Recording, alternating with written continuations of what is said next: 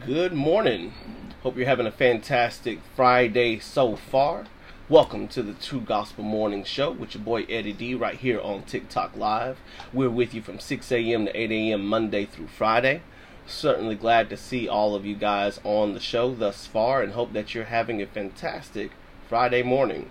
Uh, we just want to impart some secret hidden wisdom to you um, coming from downtown Holy Spirit and hope that it inspires your heart and inspires your soul to go out and have a wonderful day in the name of the Lord.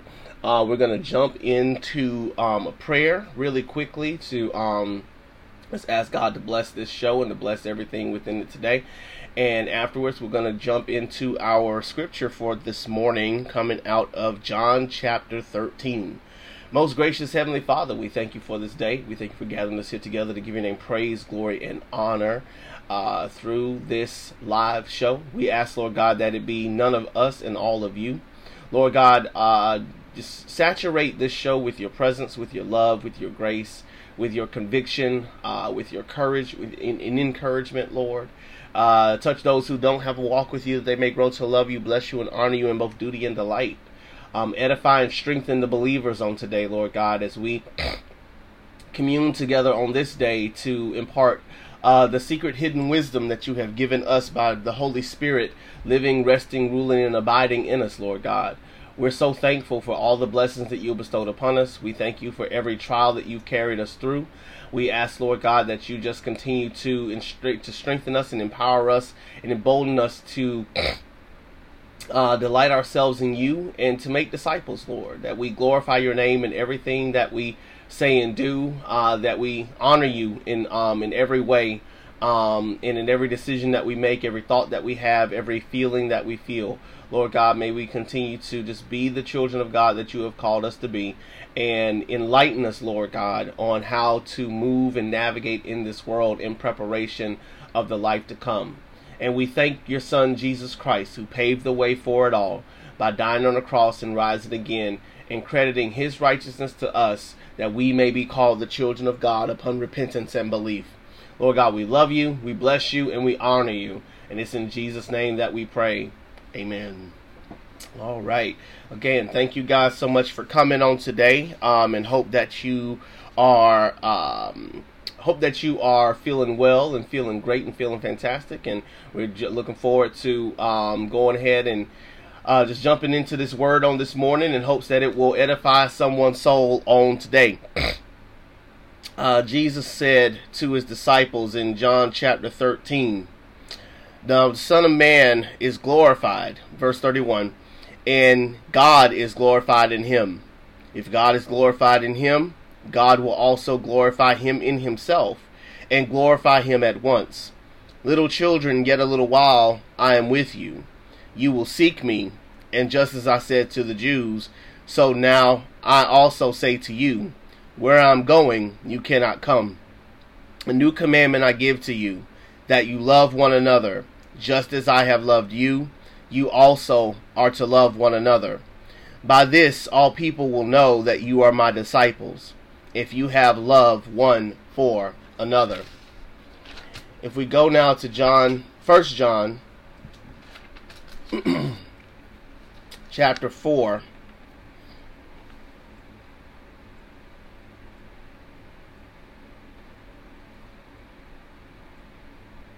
You'll find these words here.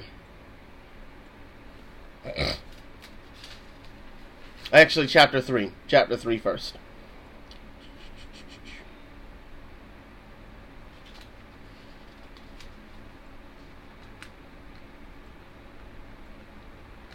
For this is the message that you have heard from the beginning, that we should love one another. We should not be like Cain, who was of the evil one and murdered his brother. And why did he murder him? Because his own deeds were evil and his brother's righteous. Do not be surprised, brothers, that the world hates you.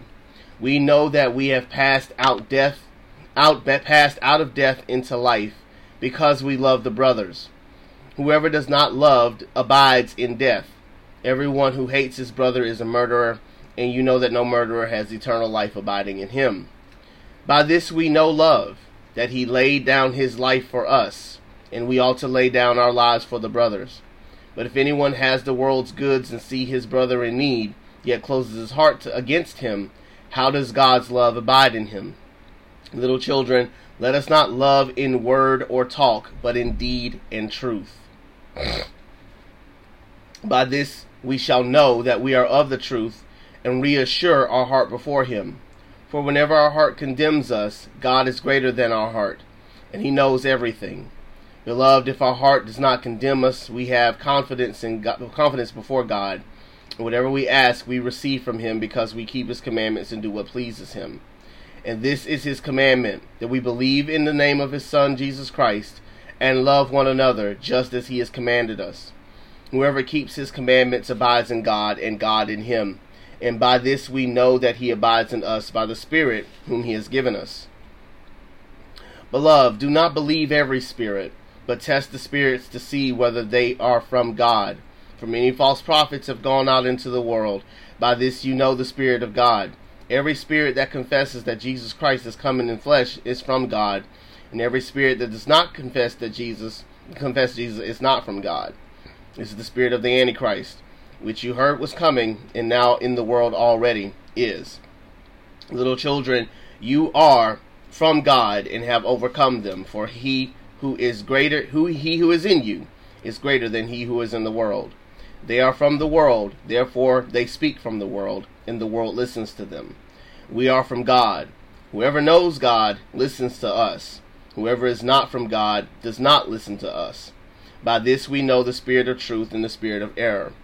Beloved, let us love one another, for love is from God, and whoever loves has been born of God and knows God. Anyone who does not love does not know God, because God is love. In this the love of God was made manifest among us, that God sent his only Son into the world that so that we might live through him. In this is love, not that we have loved God, but that he loved us and sent his Son to be the propitiation for our sins. Beloved, if God so loved us, we also ought to love one another. No one has ever seen God. If we love one another, God abides in us, and his love is perfected in us.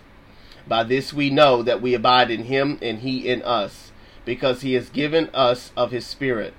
And we have seen and testify that the Father has sent his Son to be the Savior of the world. Whoever confesses that Jesus is the Son of God, God abides in him and he in God. So we have come to know and to believe the love that God has for us. God is love, and whoever abides in love abides in God, and God abides in him. By this is love perfected with us, so that we may have confidence for the day of judgment, because as he is, so also are we in this world. Therefore there is there is no fear in love, but perfect love casts out fear. For fear has to do with punishment. Whoever fears has not been perfected in love. We love because he first loved us. If anyone says, I love God, and hates his brother, he is a liar. For he who does not love his brother whom he has seen cannot love God whom he has not seen. And this commandment we have from him whoever loves God must also love his brother. Many people have come um, on the live in particular, um, but have been asking this question for a while. You know, the question being, what is the evidence that of God's existence? And we don't have any physical evidence of God Himself. Um, God is spirit, and therefore must be worshipped in spirit and truth. Um, and so we have no physical evidence of the Almighty God. I mean, He designed it that way. You know, we don't have any evidence of Jesus. We, the believers, believe that Jesus has ascended into heaven. And as a result, we don't have any evidence. We don't have any ocular proof. We don't have pictures. We don't have anything that, you know, can prove his existence. You know, cameras weren't created back then. Um, and, I, and I feel like Jesus did that on purpose. You know what I'm saying? Because um, he wants us again to worship him in spirit and in truth um, to not be able to see and yet still believe. Um, and we walk by faith and not by sight. But in thinking about what evidence we do have, Jesus tells us that people will know that we are his disciples if we have love one for another. If we have love for the saints and if we have love for the people, all God's all of God's people, regardless of whether they're in the kingdom or not. And I feel like that is where we as the believers in God are falling woefully short when it comes to demonstrating the awesomeness and the splendor and the majesty of God. We want so badly, uh, some of us anyway, to show off the power of God by doing miracles and by you know um you know having the best talent and having the best deeds and being on platforms and being able to amass crowds and being able to you know show off you know this that and the third and we want to stand on stage and we want to grab the mic and we want to be you know seen and known and we want to be popular for something but God says for all of us as the believers in God that the way to show the way to for people to know that we are his disciples is by how we show love one to another. He tells us in various places to love your enemies and to um, you know and to treat kindly those who spitefully use us you know, those who insult us, those who, you know, belittle us, those who cast us down, those who persecute us, and those who, you know, who, who, you know, treat us so unkindly and treat us meanly. We are to show them the kindness of God, the mercy of God, the forgiveness of God, the grace of God. Not that we become doormats and just let people treat us however they want to treat us, but that we treat them with the same type of um, uh, fervorous, fervorous, if that's a word, forgiveness and love and grace that God has shown us. In so much that He died for us, He rose again for us, He was patient with us. That that same type of love is the love that we are to show one to another. And I feel that, and I feel that because of the lack of love that we as the the people of God have have been showing to people, especially in this generation more so than any other, people can't tell the difference between a Christian and an unbeliever anymore. People can't tell the difference between whether you are saved or not saved. People can't tell the difference between, you know, whether we truly are of God or whether we're just, you know, just just saying words. You know, in our political landscape alone, you have people who will uh, who will say that they are Christians, they will say that they are believers, and yet they will treat people who don't think like them, who don't feel like them, as if they are the enemy himself, as if they are the if they are Satan himself and will say, How can you say that you're a Christian but you're voting this way? If you're a Christian, you would vote for this person. If you're not voting for him, then you have no dealings with me. And you're talking about cutting off friendships, cutting off relationships, cutting off, you know, um, contacts with people just because of their political because of, because they want to vote a certain way or they want to you know lean a certain way in their own best interest not, not, not talking about you know you know whether you know you're believing an agenda, but it's about believing in the interest of the person, the person, and whether or not you feel like those that person is gonna speak to your interest and speak to what you want to do. But in doing that, we're cutting off you know our love we cut off our our, our our, our, thanksgiving we we cut off our our forgiveness we cut off our joy we cut off our peace from people because they don't go or don't swing the way that we swing and this is just among the believers. This is just among the believers. This is why people have such a hard time believing anything that we have to say. Because we say that God is love, we say that we are the children of God, and yet some of the some of us Christians lack some lack the lack even the most basic of human compassion for people if they don't align with what we believe in, if they don't be- align in our truth, we are quick to hate them. To hate them. And I'm talking about believers. So you're talking about if you don't go to the same type of church denomination that I go to, or if you don't believe in reading from the King James version of the Bible, or if you don't believe in um in you know um I, I don't know, you know, women wearing long dresses, or if you don't believe, you know, in um in you know uh, women not preaching and women not being pastors, or if you you don't believe in the same thing that I believe in, then we're not friends.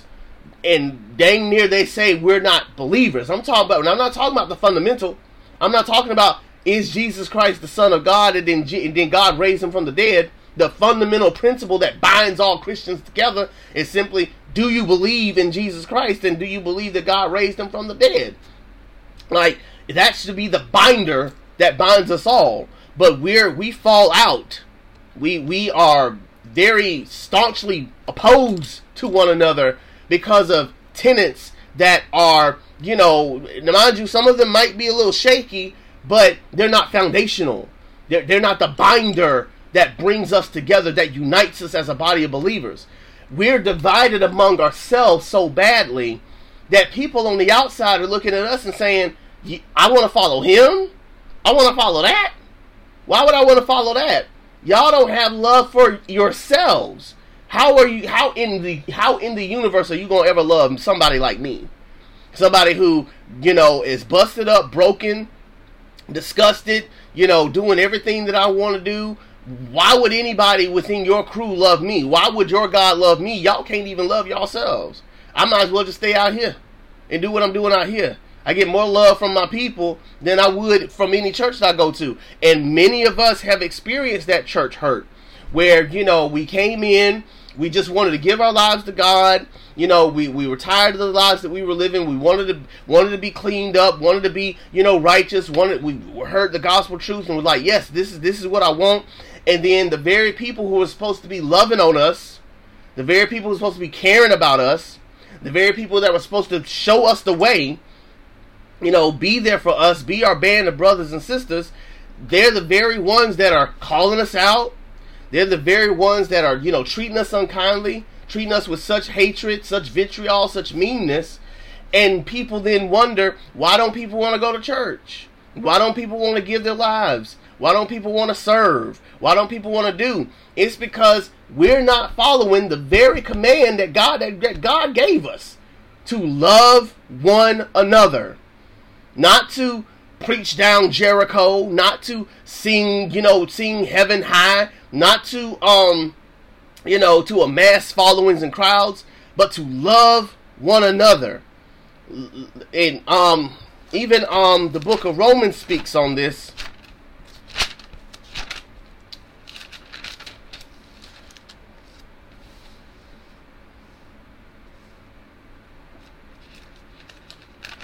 Give me one second to find it.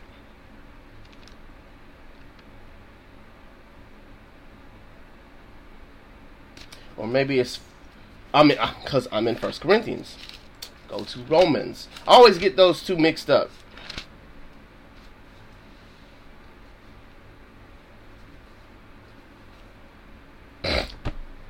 Romans chapter 12, verse 9. Let love be genuine. Abhor what is evil, hold fast to what is good. Love one another with brotherly affection. Outdo one another in showing honor.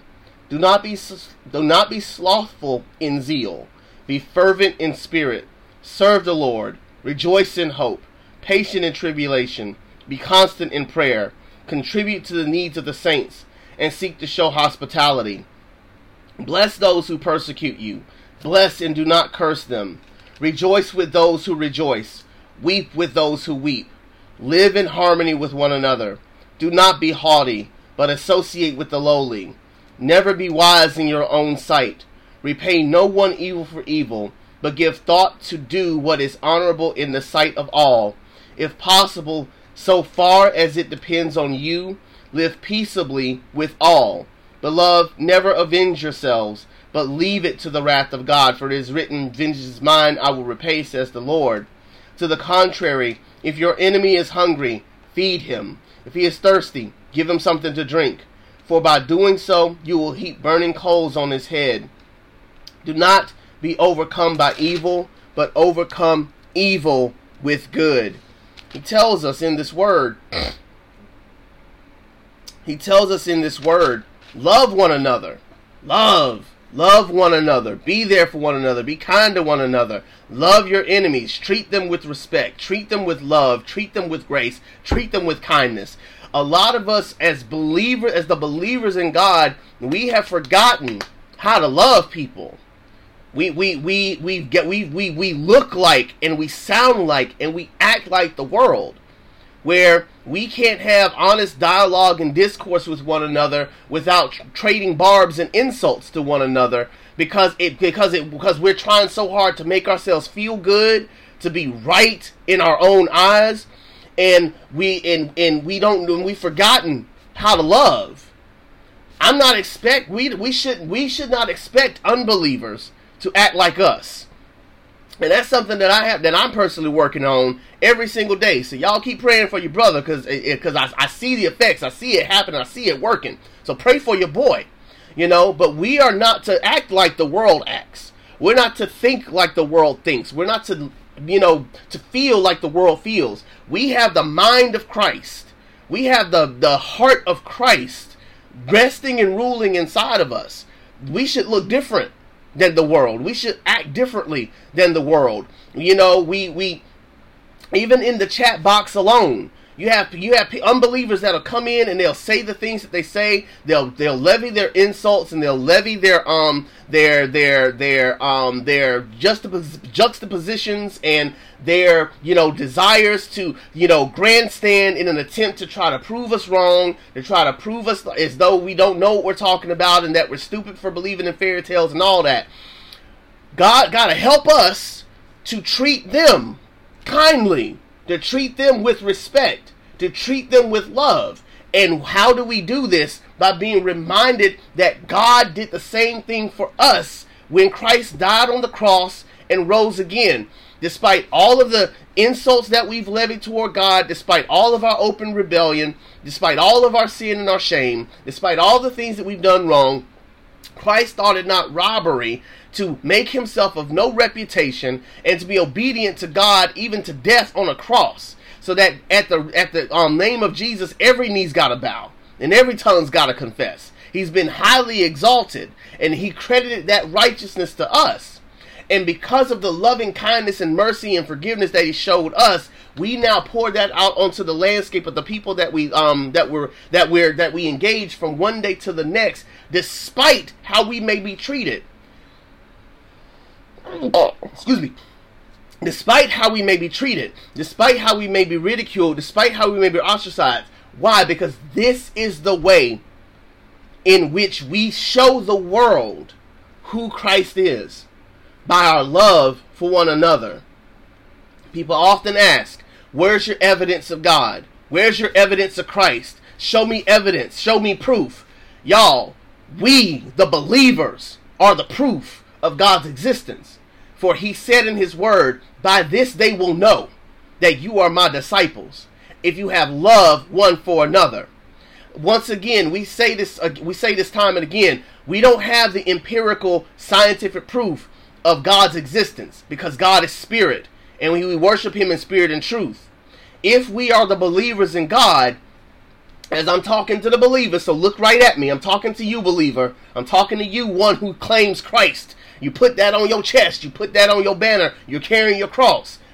We have been ordered by God, commanded by God. It's a commandment of God that we love one another because the love that we show one to another is the is the proof that God exists. That is the proof that God has commanded us to show to the world that we act differently from the world. We act differently from people who don't have a walk with him. We're not to trade barbs with people. He says, "Don't give your don't give your um your pearls to dogs. Don't give your pearls to swine." You know, we, we don't we don't act like the world. We don't we may be in it, but we're not of it.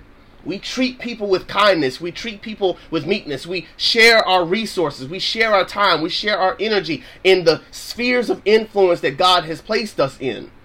We do that so that people can can can see the light shining through us, the light of God, the light of Christ shining in us. And in seeing that light, they see the good works. They see the good works of kindness, of love, of mercy, of peace, of joy, of hospitality. And in seeing the work that we do, they then, if God so allows it to be, glorify Him. See, when we think of works, once again, we think about being on stage. We think about, you know, doing something for everybody to see. We want to post it on our on our Facebook pages and our Instagram, you know, story feeds and you know on our TikToks of, "Ooh, look, I went and fed the hungry." LOL. Like we want people to see it. But we're not doing the work of showing the love and compassion that God wants us to show so that people can see God.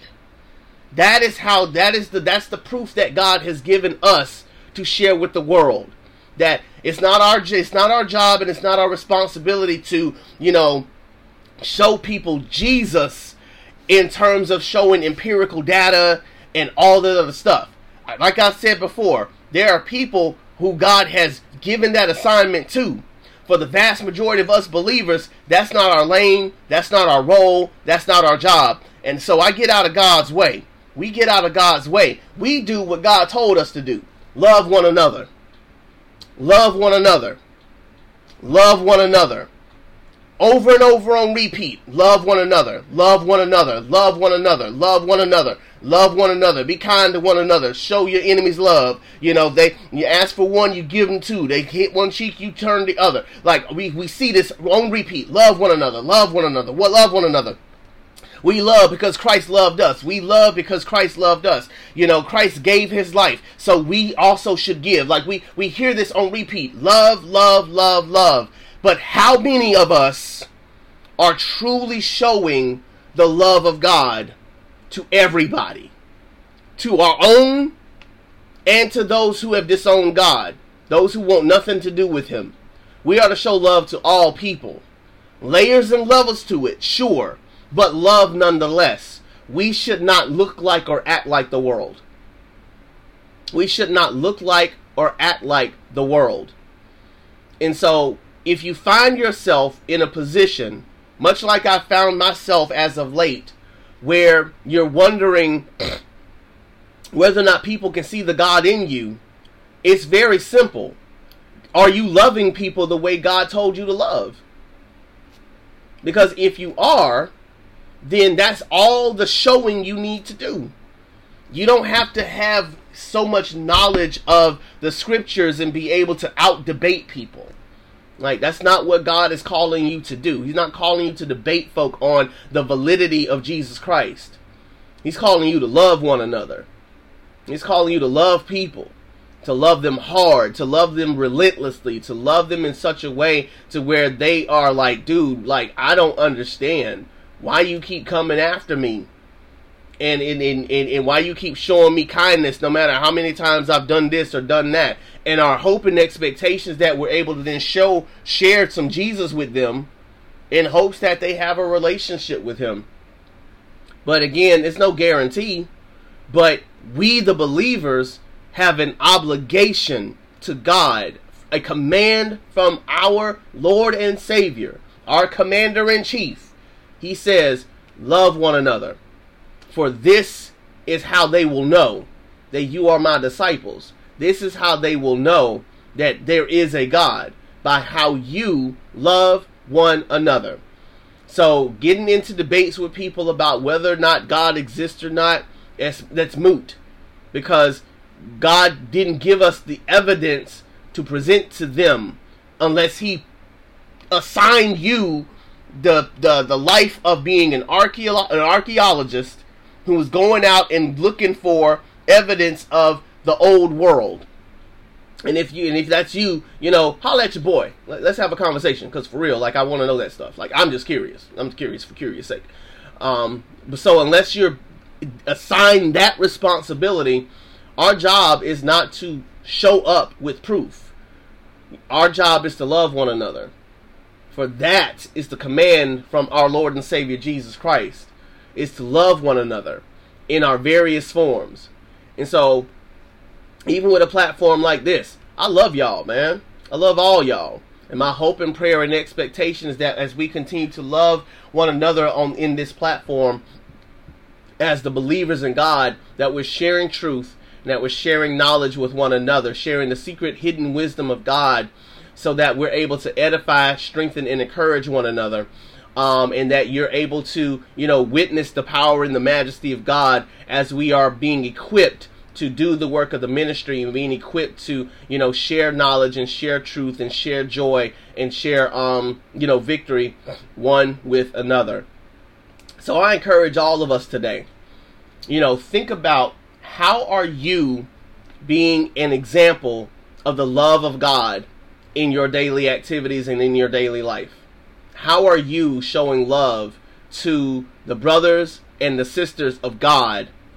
And then how are you showing love to your to to our to our enemies? How are we showing love to those who have not aligned themselves with God? Because God is saying to us all for people to know that we are his disciples, we must show love one to another. And that love has to come from God. Because God is love and we love because he first loved us. And so how are you, how are we showing love one to another?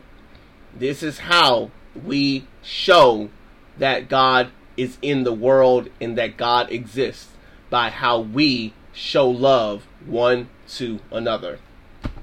You're watching the True Gospel Morning Show with your boy Eddie D right here on TikTok Live. We're with y'all Monday through Friday, 6 a.m. to 8 a.m. Eastern Standard Time. We're thankful for the 1,200 likes that we've received so far. And I think I saw somebody give a gift earlier today. And so we're thankful for any gifts that you guys decide to give to this ministry. Um, again, I make my own money, pay my own bills, got my own job. So none of the money that you give um, to this live um, goes to me. It all goes straight to the ministry in, in, in an effort to keep our websites and our subscriptions and our podcast on um, on on the air. And so um, none of it goes to me. It all goes to, toward those efforts. And so any dime that's raised here, it goes straight toward that. And I'm thankful for every dime that you guys give because, again, you could be giving to all those NPCs that are playing with hot combs and licking the screen in an attempt to get y'all to give them some money, you know, in they half nakedness. And so because you guys are spending your time with me, I do appreciate it and I do not take it lightly. I'm going to start scrolling through these comments real quick to see what we got going on in the comment box today. I'm uh, seeing a whole bunch of people show up in the in the comment section this morning, and so just gonna look through real quick and see what's going on here. Um, and so here we go. Um, we got some folk in here that I'm gonna go ahead and get that boot. Um, let's see. Yeah, let's see. Um, Swine Lord talks. Uh, Swine Lord said, um, "Living by the Bible." Um, living by Bible. Stone each other. Okay, let's see. Tuned in. Okay, Marie. Oh man, I really do appreciate you. I appreciate you for tuning in. Awesome, awesome. Thank you so much. Again, 6 a.m. to 8 a.m. Eastern Standard Time. Thank you so much. Let's see, positively toward LGBTQ. All right. Um, let's see what else we got going on. Uh, let's see.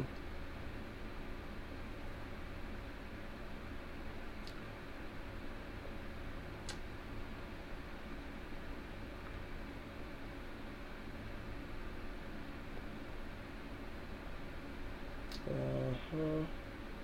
Let's see. Um, fictitious. So much better than people. Um, let's see. Um, um, let's see. All right. So we'll see you on the next one, Swine Lord. Go ahead and get going getting you out of here now. We appreciate you for your time. Got a couple of your questions written down. We appreciate you for coming in. We'll see you on the next time. Let's see. When is Jesus coming back? We don't know the time nor the hour when Jesus is coming back. Um, says church and government should stay separate. Atheists are typically better. And now you're right about that, man. Atheists are typically better than mo- people, better people than most Christians. You you you you nailed that. It's a that's a um. You re- you are so right about that. You are so right about that. And so again, um, burnt church atheists, you know, I can't. You know, I'm not even to address it. I'm not even to address it because it's like y'all it's like you don't even hear anything I'm saying at this point. Um, well, where should not say you can't see, and that's that's that was the point. Um, what's going on, Liberty? Day one. What's going on, Liberty? I hadn't seen hadn't seen you in a minute. Let's see. Love me some Celtics. Is why I got the jersey on today. All right, here we go. I think I'm all caught up now. Let's see. Let's see. Celtics jury is not the vibe. yeah, I understand. Um, let's see. What else is going on in here? God loves us this much. Why would He even have a hell? We we talked about that yesterday. Um, may bring it back up again later on. Um, How many babies were on the earth when God flooded it? Um, a bunch. Um, why would God? Yep. Not real to a proven otherwise, and that's why we said, you know, the only proof that we have is love, is is to love one another. So there's that. Um,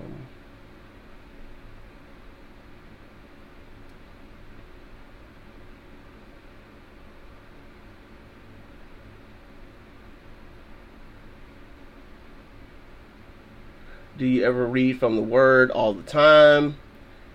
Um, okay, so, um, so I'm first talk about um, thinking. Someone someone asked the question. Let me make sure I get my make sure I get it right. I want to read the question right.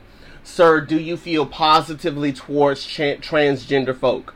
Um, the short answer is yes. Yes, I do. That's the short answer.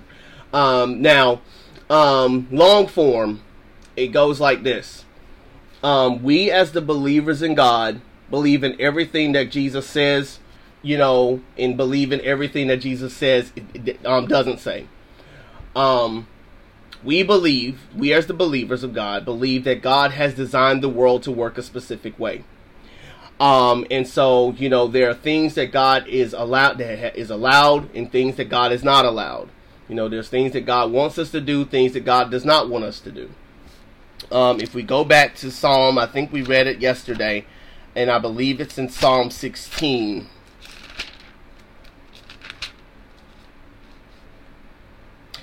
Um, Psalm 16, verses 4, verses 5, 6, and 11. 5, 6, and 11 say this The Lord is my chosen portion and my cup. You hold my lot.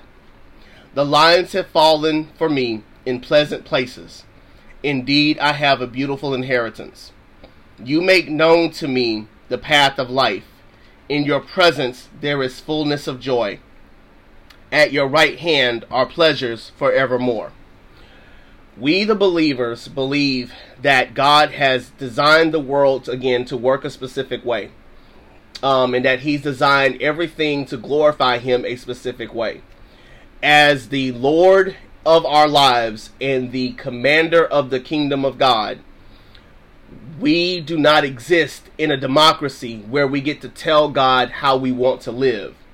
Rather, we live in a kingdom where God tells us how he wants us to live and how he wants things to work. And in allegiance to him, we say yes. We say yes. Okay. This is your house. We just living in it. And so because God has designed the world a specific way, there's a specific way that God wants us to live. And this is a kingdom. So again, I don't get to tell him how to run his kingdom. I'm not I'm not in a seat of judgment. I am God is not being held to any moral standard or objective that I may have because I'm not God. I didn't die for nobody's sins. I can't rise again from the dead. And so I don't have the authority to tell God how to act. God has the, the sole authority on how to t- on how to tell us how to live by virtue of being the creator of all things.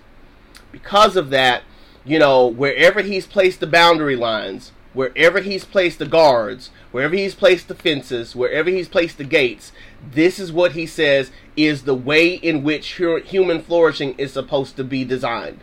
Now, we as people messed that up. We messed it up. We broke it. You know, we, we want to do our own thing, want to do it my way. You know, we don't want to listen to God. We want to do it the way we want to do it, and then have the audacity to be mad at God for it. You know, we we well, God was so good. You know, we, we say that so much. Um, but you know, but you know, we we even in knowing that it was broken by some other folk, we still live in that outright brokenness at times. Like, you know, well, you know, you know, even though we know they messed up, we still gonna do what we want to do anyway. We we step over the cross in order to get to God, in order to get to what to get to do what we want to do.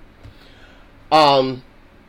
So, having said that, though, having said that, because I'm I'm I'm rambling. Um, when it comes to the LBGTQ community, my position is that God loves you, and He wants a relationship with you we love you and God wants a relationship with you. You know, I don't have any ill will toward anybody who participates in that type of activity. Do what you do. You know, fly your flag how you want to fly your flag. But if you want to be a believer in Christ, you got to do what he says, love what he loves, hate what he hates, abhor what he abhors, celebrate what he celebrates. And God does that work of transforming the heart from a heart of stone, which means I'm going to do things my way, to a heart of flesh that I want to live my life after God. I want to pattern my life after God. I want to be more like Christ. I want to be molded and shaped into the image of Christ from one degree of glory to the next. God has to do that work. So I'm not out here telling people, you're going to burn in hell. Because there are a lot of people who have the shallowest of faiths. But God said if you have mustard seed faith, if you have mustard seed faith, he, he, he does that work. I don't do that work. So I ain't out here bashing people. I'm a fruit inspector, but I ain't out here bashing folk because I got my own sins, my own demons that I had to deal with, that I'm dealing with on a daily basis, Have to take it to the cross every day. Got my own shit, okay, that I got to deal with. And so again, you know, this is th- this is not a means of judging anybody, condemning anybody. Anybody who wants to have a relationship with God and believe in Jesus Christ is the Son of God, and you um and you you confess that you know that God raised him from the dead. You know you are saved according to the text, and even in that, that's God's work. That's not my work. But we all have a responsibility as the believers to die to self. To die to self. And anything that is not in line with how God is and what God wants for us, we have to put that to we have to nail it to the cross. We got to put it on the altar. We got to lay it down because what we're saying to God when we give our lives to him is we want to be everything that you have called us to be. We want to be everything that you have called us to be. And if that means I have to give up stuff that I love, give up stuff that I cherish, give up stuff that I adore in an attempt to be more like you, so be it. So our position, what our position ought to be, because this is this is the position I hold.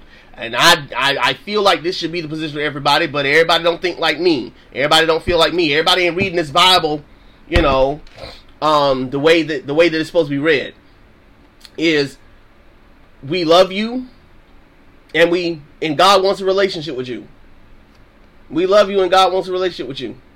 You know, just like we li- we love liars, we love gamblers, we love cheaters, we love drug drug addicts, we love um, you know, um, judgmental people, we love gossips, you know, we love um, pro- um, people who have promiscuous sex, hetero promiscuous heterosexual sex. We love them too. You know, we, we, we love people who, you know, who put, you know, who are materialistic, who are gold digging, who, you know, bash folk all the time. We love everybody. We love you when God wants a relationship with you. And if you're going to be in this kingdom, you're going to have to give something up.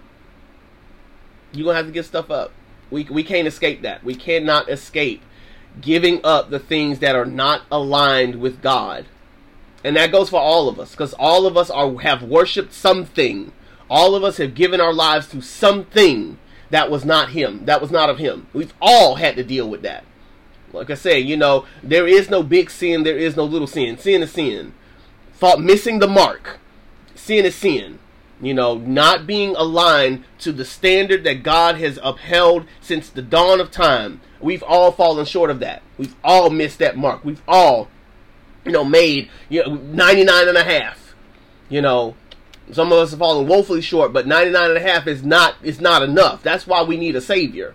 Because even on our best day, our good works are but a filthy rag, a bloody tampon in the in the hands of an almighty God. And so again, we are um, incapable of aligning ourselves with what with the pattern that God has laid out before us, which is again why he has um you know given us his son and credited his righteousness to us so that we can be in the kingdom and we are walking toward alignment every single day and in in in, in the comfort of knowing that full alignment will come um you know in the life to come.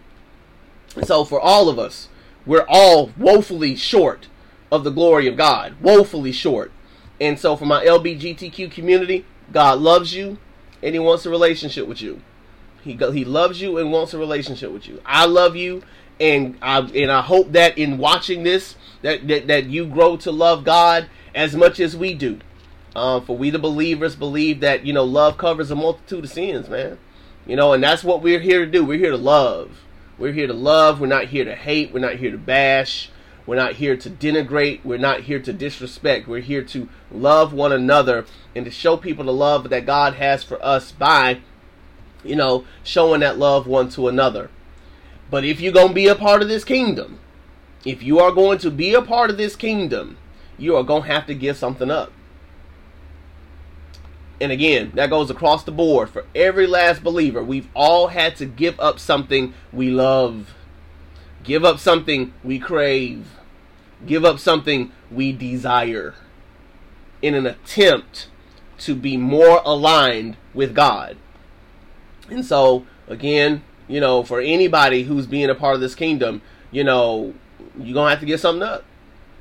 And to God be the glory because what God has to give in exchange for what we give up is infinity percent better. Infinity percent better. Um, so, yeah, that's the position um, towards transgender folk. You're watching the True Gospel Morning Show with your boy Eddie D right here on TikTok Live. We are with y'all Monday through Friday 6 a.m. to 8 a.m. Eastern Standard Time, sharing with you guys the secret hidden wisdom of the Lord as prescribed by 1 Corinthians chapter 2. Thank you so much for the 1,300 likes that you've given so far. Thank you for the gifts that you've given as well. I'm going to scroll down through these comments some more to see what's going on in the comment box. Um, let's see. Let's see what's going on. Um, Weather 1404 says, if you mean that changing gender is against God's will, that's awful, and I hate to hear that. You know, listen, that that's that's exactly what it is, man. That's exactly what it is. And again, you got that that's scripture. That's scripture. You know, again, you know, all of us have something that we want to do that is not in line with how God designed this world. And as a result, whatever it is that we've done that was not in line with God, God is telling us if you're going to be like me, you got to carry your cross and be like me. And so, yeah, I mean, I, and so, you know, won't get into the particulars of it for this live because, you know, that'll end up taking up the whole rest of the show. But yeah, that's what it boils down to, man. That boils down to. But yeah, mm-mm. No, but that's again, that's not our. It's not our position or our place. Mm-mm. We love them, and God wants a relationship with them, and let God do that work. Again, that's that's a God thing. You gotta see the thing that I ask, the thing that I ask, that um that not, the thing I ask, the thing about us as the believers is that we got to get out of God's way. See, the problem with a lot of Christians, and this goes back to what we talked about in the beginning about love, is that we want to do God's work. And so we sit up here and we hate gays and we hate people who, you know, get abortions and all this other type of stuff. But it's like, dude, like, if God really hated them like that, then God hates all of us every last one of us because we've all done something that's not in line with what God wants for us. And if God hates gays, then God hates gossips, God hates liars, God hates, you know, um, scandalers. God hates, you know, people who have, um, you know, heterosexual, um, promiscuous sex. You know, God hates, um, you know, um, uh, uh, fornicators. Um, God hates, you know, all these different things, right? See, we, we want we want to we sit in a seat of here we go sitting in the seat of judgment. Hate this, hate this person, hate this person. I go, I can't believe this person would do this, da da da da. But it's like, dude, look at yourself. Get the beam out your own eye. Then you rightfully discern how to get the speck out of your brother's eye, right?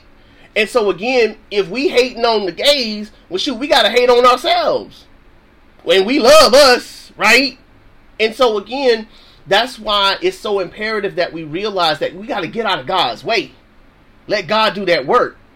Some of us are going to be transformed one single degree from now till Jesus comes back. One single degree. Some of us will be transformed from one degree of glory to the next by the glory of God, but some of us we ain't gonna turn but one degree. Cause that's because sanctification is a lifelong work. And for some people, that's some hard crap to go through in life.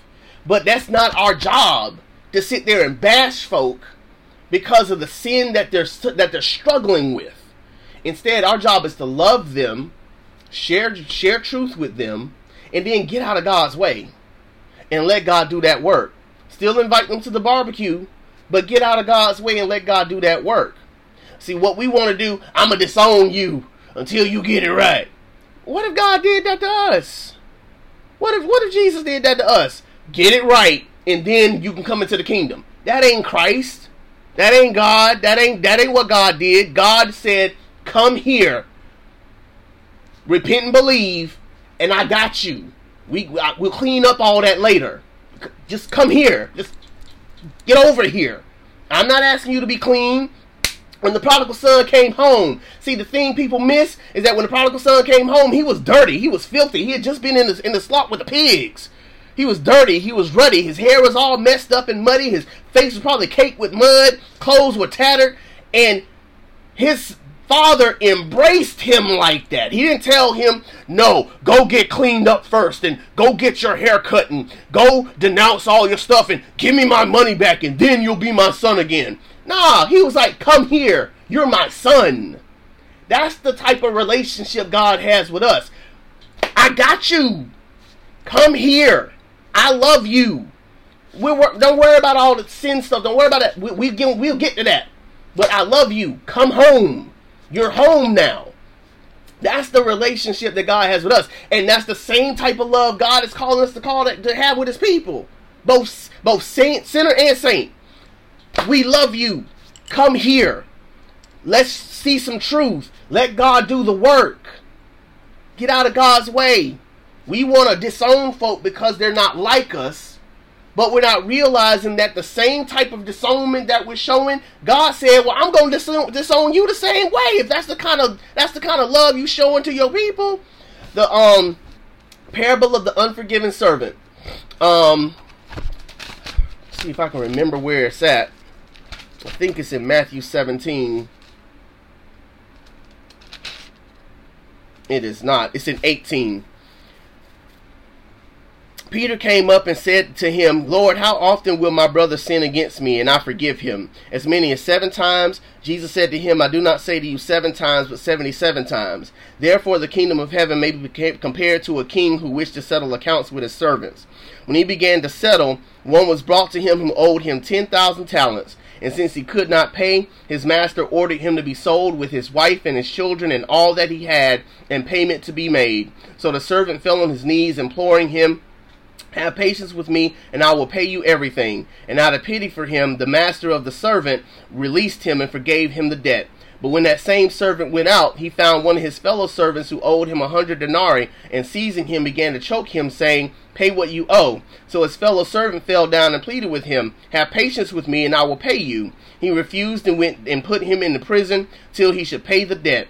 When his fellow servants saw what had taken place, they were greatly distressed, and they went and reported to their master all that had taken place. Then his master summoned him and said to him, You wicked servant, I forgave you all that debt because you pleaded with me. And should you not have had mercy on your fellow servant as I had mercy on you?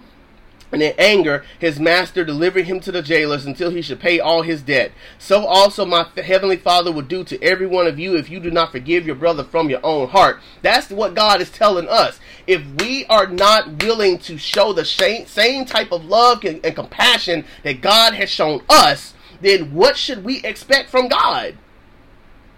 Like, that's why people don't want to have a relationship with Him because of how we show love yeah, a person might be gay or they might be transgender or whatever. We show them love and get out of God's way. Let God do that work. Let God do the work of transformation. Let God do the work of, tra- of transforming the heart. Let God do the work of transforming the mind. We got to get out of God's way. Let God do his job. Yes, we share truth. Yes, we share the word. Yes, we share what God is trying to say to his people. But we get out of God's way. We let them know, yeah, God ain't aligned with that. God's not aligned with that. He says it in Romans chapter 1 that he gave them up into their passions because they wanted it so badly. He gave that he gave them up to it. No matter no matter what type of guardrails were put up, they wanted what they wanted. And so God's like, "All right, you know, we'll have it then. You know, I'm showing you the path of human flourishing. You're going to do what you want to do anyway."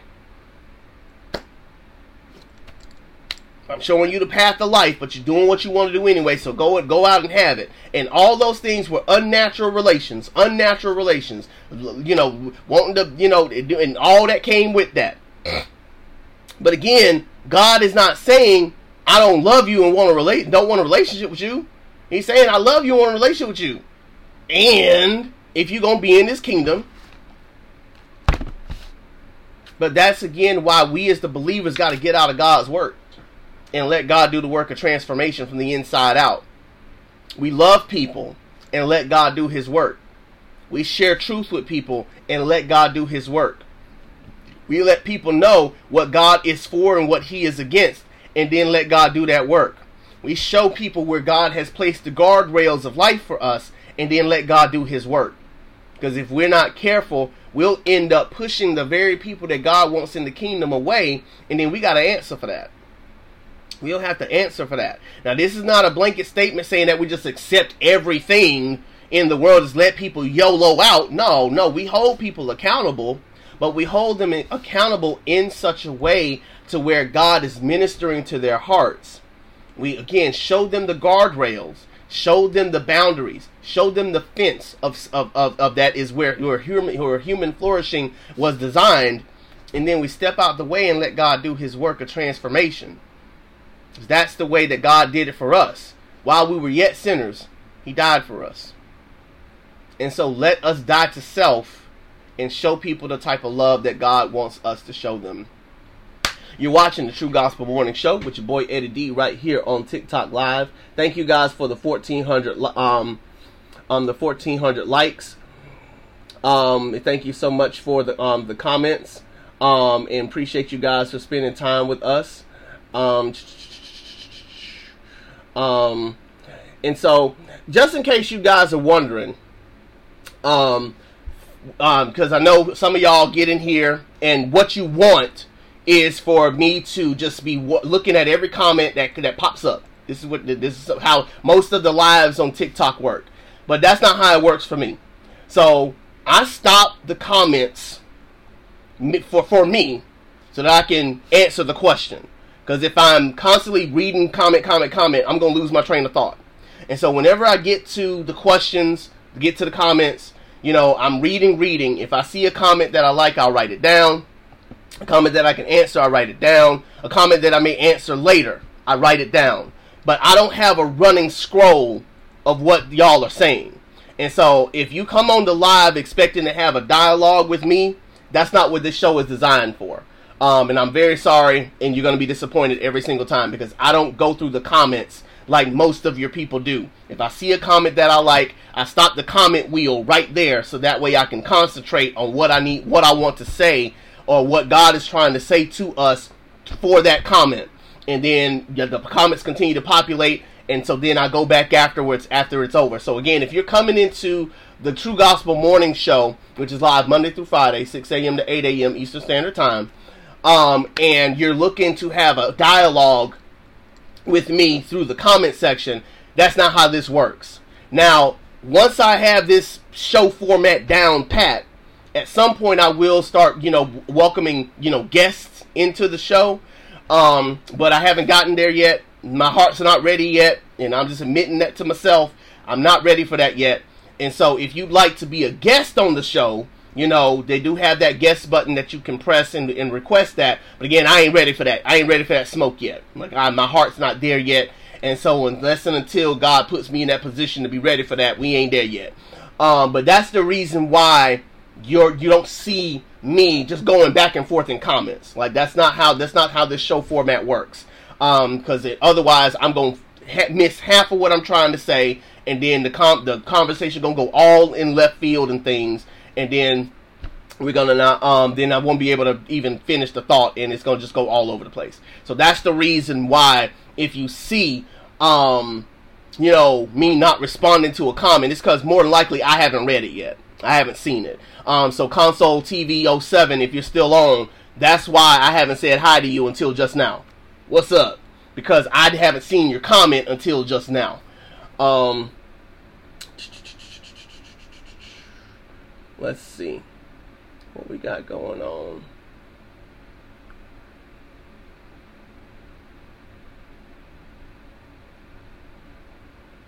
Um, so the last thing I'm gonna say um, to Weather 1404 on the subject from the last um, conversation: How can you expect LGBT um, to come closer to God with that expectation? That's the same question that we ask for liars, the same question we ask for gamblers, the same question that we ask for um, fornicators, same people we ask for folk who shack up, same question we ask for gossips, same question is asked to all of them. You know, that is the expectation for those who sin against God. Period, point blank. If you're going to be a part of the kingdom, you're gonna have to give something up. Anything that is not of God and not aligned with Him. That's the expectation across the board. Period. And so, again, I don't expect anybody really to want to rock with God, you know, from that expectation. But that's why I don't get in God's way. I don't get in God's business. That's God's work. You know, Saul was um, in the in the in the book of Acts was on his way to go kill Christians. He's on his way to go kill some more Christians. He got a kick out of killing Christians. There was nothing in him that day that anybody would have said, you know what? Yeah, he. I feel like he want to have something to do with the kingdom. If we show him who Jesus is, he gonna want to be a part of the kingdom. He was he was staunchly opposed, opposed to Christians, to Jesus. He was like, F all that. I'm killing Christians today. And Jesus literally knocked him off his horse and blinded his eyes and told him, Why are you persecuting me? Nobody comes into the kingdom from a position of wanting to give up their stuff unless and until God gets in that heart and starts to show them, I don't want to live like this anymore. Where I am so, you know, where I'm lost, I don't know which way to turn. I'm looking for hope, I'm looking for peace, I'm looking for all this stuff. Most of us are trying to figure this thing out on our own and we're trying to create a life for ourselves, right? And so God has to knock us off of our proverbial high horse and show us sometimes you want to be a part of this kingdom, you're going to have to give something up. You're going to have to give it up. Again, we love you, want a relationship with you. Now, as you are growing in this relationship with God, God shows you some stuff, gets into your heart space, sees some things. You're going to have to give it up. That's not aligned with me. And that's why it takes the work of the Spirit. It ain't just some, you know, will and effort on our part. It takes the Holy Spirit. You got to die to yourself. You got to die to your agenda. You got to die to what you want. There are people right now whose heart is bent towards sleeping with multiple people at the same time. There are people whose heart is bent toward being married and having multiple girlfriends, multiple boyfriends, open marriages, polyamorous relationships, poly- polygamous relationships, and still want to rock with Jesus. No, you, you can't do that. I'm sorry. You can't do it. it that, that's not aligned with what God had what, what God has designed for human flourishing. It's not. And so if you're gonna be a part of the kingdom, you're gonna have to give up the open marriage lifestyle, the polyamorous lifestyle, the, the polygamous lifestyle, because the scriptures say that marriage is a picture of the kingdom of God.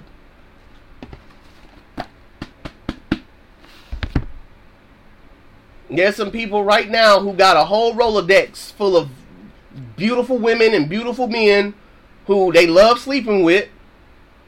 And those beautiful men and beautiful women are not their husbands and not their wives. You're going to be a part of this kingdom. Can we call a spade a spade? You got a lot of pastors who are married and sleeping around at the same time. God's not pleased. He's not pleased.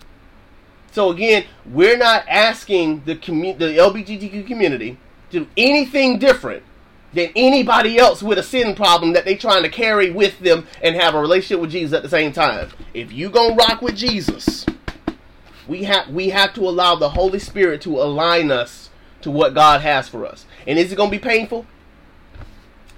Hell yeah, it's gonna be painful. It's to hurt. There may be some dark nights of the soul in an, in an attempt to be aligned with God. But what God has for us in the peace that we have with God is infinity percent better than any pleasure we could have in this world that is not God honoring. Because that's what it is at the end of the day. Our great our deepest joy is delighting in God in glorifying God, not not gratifying the flesh, not gratifying our feelings, not gratifying our thoughts, but gratifying Jesus, gratifying our souls, being in line with Him, glorifying Him, doing the things that reflect His renown and reflect His joy and reflect His love and reflect His boundaries and reflect His way, reflect His law. This is our deepest delight. If you go through like the first, you know, half of um the first like third of the Psalms, all of them be talking about I delight myself in the law of the Lord. I delight in the law of the Lord. Psalm 119. That's all that man says for like like 200 freaking verses. I delight in the law of the Lord. The delight of the Lord. I put the word in my heart that I might not sin against you. I love your law. I love it. When we when we truly love Jesus, our deepest delight is to be aligned to him not to have what we want. This ain't Burger King. Again, we don't serve a we don't serve a president who allows who you know we can do what we want to do, you know, and we can change the laws however we see fit in order to fit our lives. We serve a king who we have to line up with what he wants. And yeah, sometimes it hurts. But it's what we signed up for because of the peace of God that surpasses all understanding and the joy that we have in the Lord that is much better than anything that else we could ever have in this life. You're watching the True Gospel Morning Show with your boy Eddie D right here on TikTok Live. Grateful um, for everyone who is um, you know on the live today. We are certainly thankful and grateful. Um, you know, that God is um is um allowing us to have this opportunity to be able to um share truth and knowledge with you guys. Um and hope that you know you guys are able to um you know continue to worship with us in spirit and in truth. Um and like we said, you know, everybody's not this isn't everybody's cup of tea. We understand it and we we and we and we you know we rock with it. But at the end of the day, that's what that's what you know the relationship with Jesus Christ is all about. We have to be willing and able to you know align ourselves to the Word of God, and so we are grateful that that God has given us this opportunity to be able to say that yes, we love God, and you know He wants us to be able to have a relationship with Him. Um, and so you know we just we're just grateful that we have this opportunity. And i'm definitely sorry you know whether that you feel the way that you feel. But at the end of the day you know this is the god that we serve you know? This is this is the god that we serve. And if we're going to follow him we have to follow everything that he tells us to follow. And so we're um so we're sorry to see you go. Um but hope that you come back and rock with us sometime. Hope that you come back and rock with us sometime. Um so um, Swan Lord, um, one of our um, resident trolls here on the live, um, you know, says um, that if we're going to live by the Bible, that means we have to stone each other. Um, there are some people, um, and I talk about this a lot. Um, I talk about this a lot. There are some people who are absolute literalists when it comes to the Bible. Um, but they're absolute literalists in this regard. They pick and choose the verses of the Bible that makes sense to them and create a doctrine and a mantra off of the verse that they've picked out either in an attempt to prove something or to disprove something. They don't take into consideration context. They don't take into consideration time. They don't take into consideration, um, you know, the culture in which they were living in at the time. They don't consider any of that stuff. They look at the Bible as if it was written from Genesis to Revelation in one sitting. In one sitting. So it's devoid of any type of contextual um, observations. It's devoid of any type of you know um, thematic thematic elements, um, and as a result, they pick a verse and they stick it on something as if there's no words before it, there's no words after it, and there is no context around it. So when you see a verse like you can you know if you're if you're this person does this in the book of Leviticus, then you can stone them. So that means I can stone somebody. Like, bruh, in what universe are we out here stoning people? Like in today's time, like no, you know, you you do that, you go you going to jail, man. Like you you come on, bro, come on.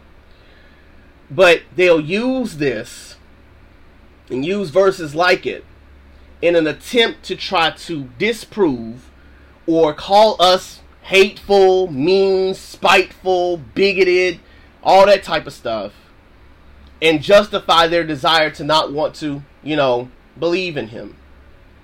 You know, we as the believers, I'm talking to the believers, so if you're a believer in Christ, look right at me. We, the believers, must do a much better job of being biblically literate. For the unbelievers, I'm not expecting y'all to get this. So I'm not talking to you. But for my believers, look right at me.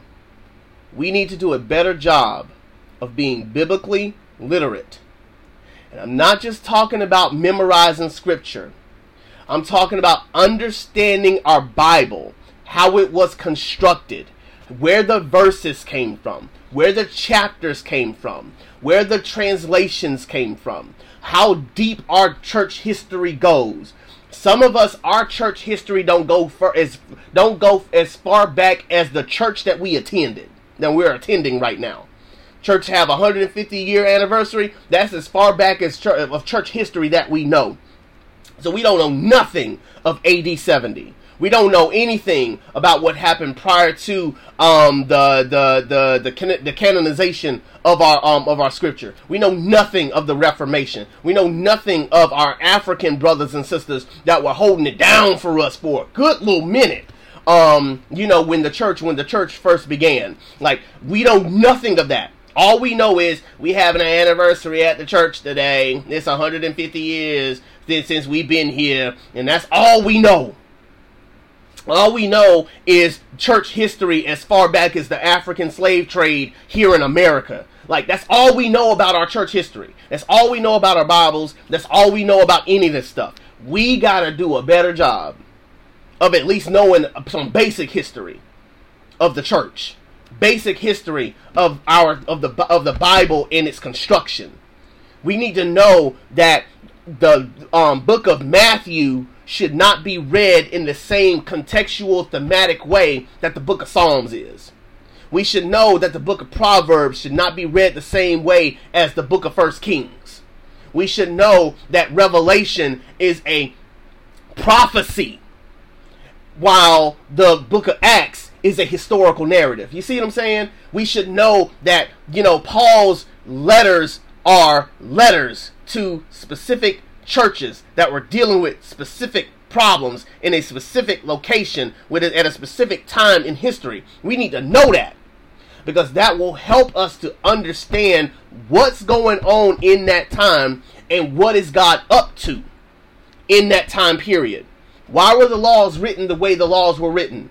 Why was stoning acceptable back in those days? Why is it not acceptable today? Like, we need to know that stuff.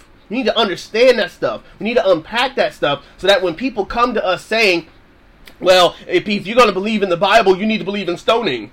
We can come, we can, we can, we can uh, love them and hold and hold them accountable to what they're saying by saying one unless you have the Holy Spirit, you're not going to understand the words that are coming out of the Bible in the first place. So I'm not expecting you to understand anything that's coming out this Bible and anything that, that, that, the Bible is saying because you don't have the eyes to see according to 1 Corinthians chapter 2. You need the Holy Spirit in order to see what's going on in these scriptures. So no matter how much head knowledge you bring to these scriptures, unless you have the Holy Spirit to interpret these scriptures the way that they're meant to be interpreted, you're not going to understand them. So I understand why you would think that because we believe in the Bible, we should believe in stoning. But again, unless you have the Holy Spirit to unpack this for you, you're really not going to understand anything that I'm going to say to you. And God allowed stoning in that time frame and in that time period for this, that, and the third. And as a result, that's what that was what was allowed. And at that time, Moses was writing the law, and Moses was writing the law in accordance to what they knew to be true at the time. But stoning was never a part of God's original design because again, sin was wrought in the world, and as a result of sin, some of the laws that God had prescribed to Moses got warped in some in some ways. And as a result of that, we see some bad things that were going on that we would not prescribe to today. But at the same time, God was working even in the midst of that to allow allowed people to be taken care of, for people to know the heinousness of their crimes and to know that the, the, punishment should be severe for doing things that you shouldn't do as an as a as a, a, as an attempt to try to get people to understand the nature and the magnitude of their sins and know that they need a savior to forgive them to love them to care about them. That's why they had the sacrificial system in the beginning set up so that way they knew there had to be atonement for sins. But then Jesus came along and became the final atonement for all of our sins when he died on the cross and rose again so that none of us ever have to um be subjected to a severe punishment like that for the things that we do that are wrong, and yet still sin reigns in the world, and so even innocent people get hurt in very harsh ways for doing dumb things. But at the end of the day, you know, God does not prescribe to us hurting another person, as it says in the scriptures. You know, we are to love everybody and not to hate anybody, and to treat people with kindness and respect, and all of that. But you need a Holy Spirit to understand all of that we as the believers in God have to be so steeped in our word. I'm not saying you got to become a scholar of this thing, but you need to know enough about your Bible. Thank you, Holy Spirit. Just like you know everything about your favorite sports team, you need to know everything about your Bible. just like I love these Celtics, I need to love this word. I need to love the word more than I love these Celtics. Just like you know the all the all the lines, all the lyrics of your favorite um your favorite singers, you need to know your church history. You can sing the song to oceans for days. You need to know how your Bible was constructed. We, I'm talking to believers now. I'm talking to the believers. We need to know enough about God and what He's up to and the gospel message and what Christ has accomplished and what that means for us and how we rightly interpret this word by the power of the Holy Spirit so that when people come across us with questions like that, whether they be sincere or whether it be out of arrogance and pride and comeuppance, we can combat it by saying, one, unless you have the Holy Spirit living inside of you, you are not going to understand these scriptures. Two, here is what's happening in this scripture. Here's what God is up to. This is what God um, wants. This is how God designed it. We messed it up. Christ redeemed. Now we're walking it out the way that, that we're supposed to by the power of the Holy Spirit as best as we can until Christ comes back and gets us and being able to walk through these scriptures just in the same way as Christ walked through the scriptures with the boys um, walk um, on the road to Emmaus and showed them Him every piece of the way. That is what God is calling us to. And so, again, you know, people can come at us with all these different things you know, talking about, well, if you believe in the Bible, then that means somewhere in Leviticus where it says you shouldn't eat shellfish, you shouldn't be eating shrimp, you shouldn't be eating mollusks, you shouldn't be eating anything, any type of fish in the sea.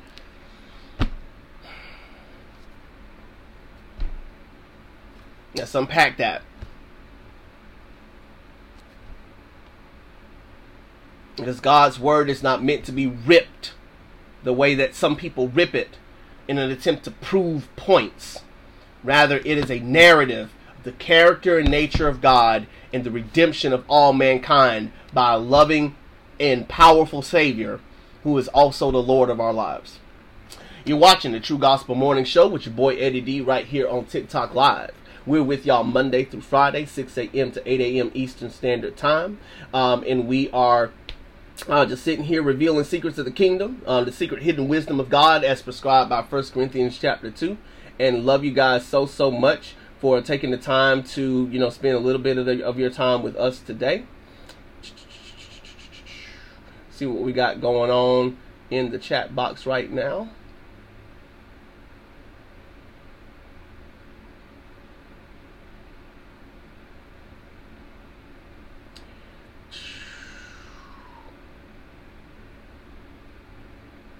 Yep, yep.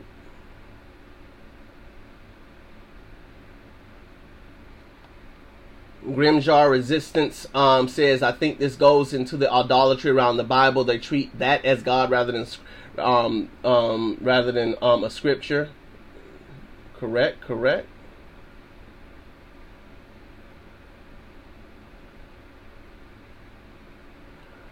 And so you see, and so just in case you guys wondering, Mark Sagan is a prime example of what we're talking about. Bought my wife for 50 shekels, God is good. Like, this is what I'm talking about. That like don't, you don't have to mock what we're saying here. But again, why should I expect an unbeliever to do anything differently? You know, so you know, congratulations.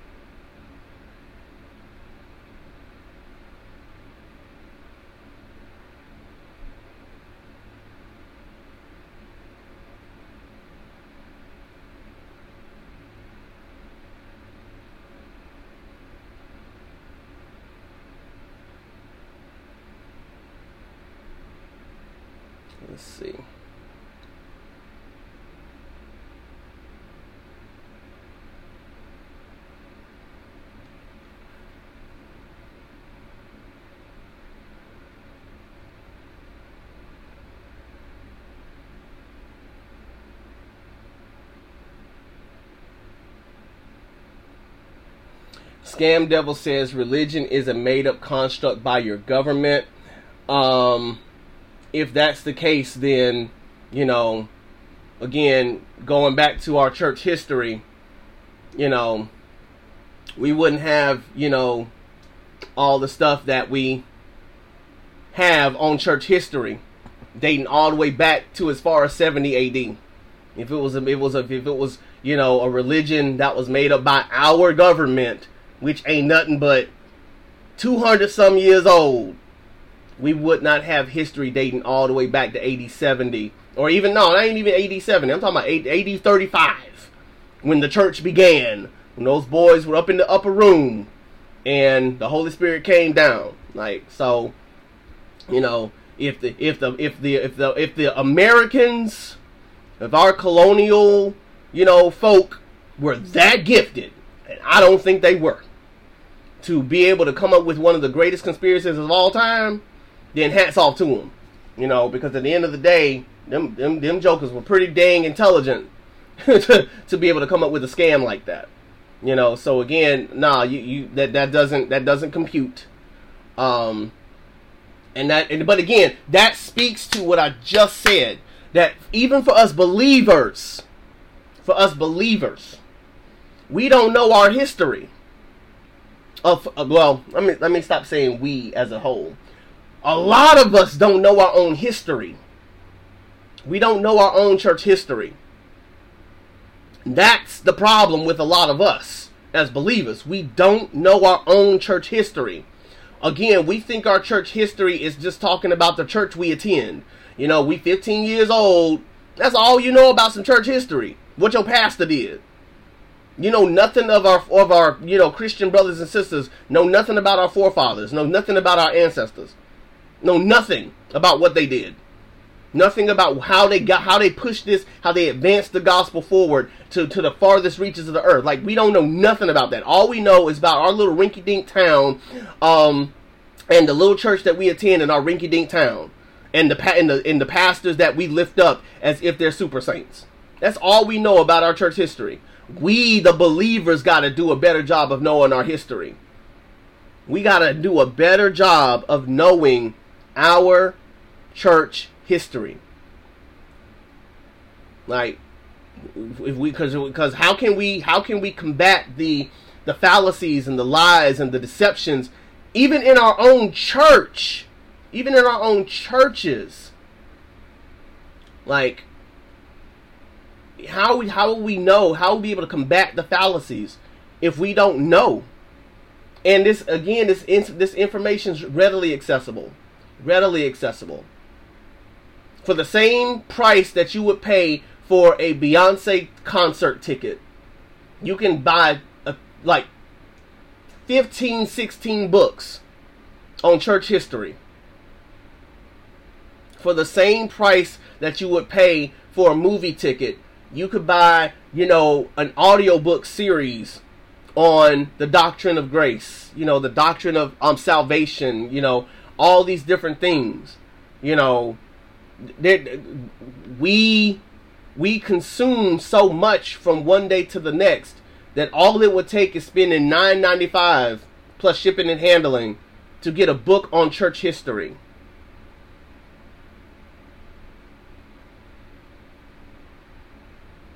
Like that's the issue that we run into as the people were as the people of God.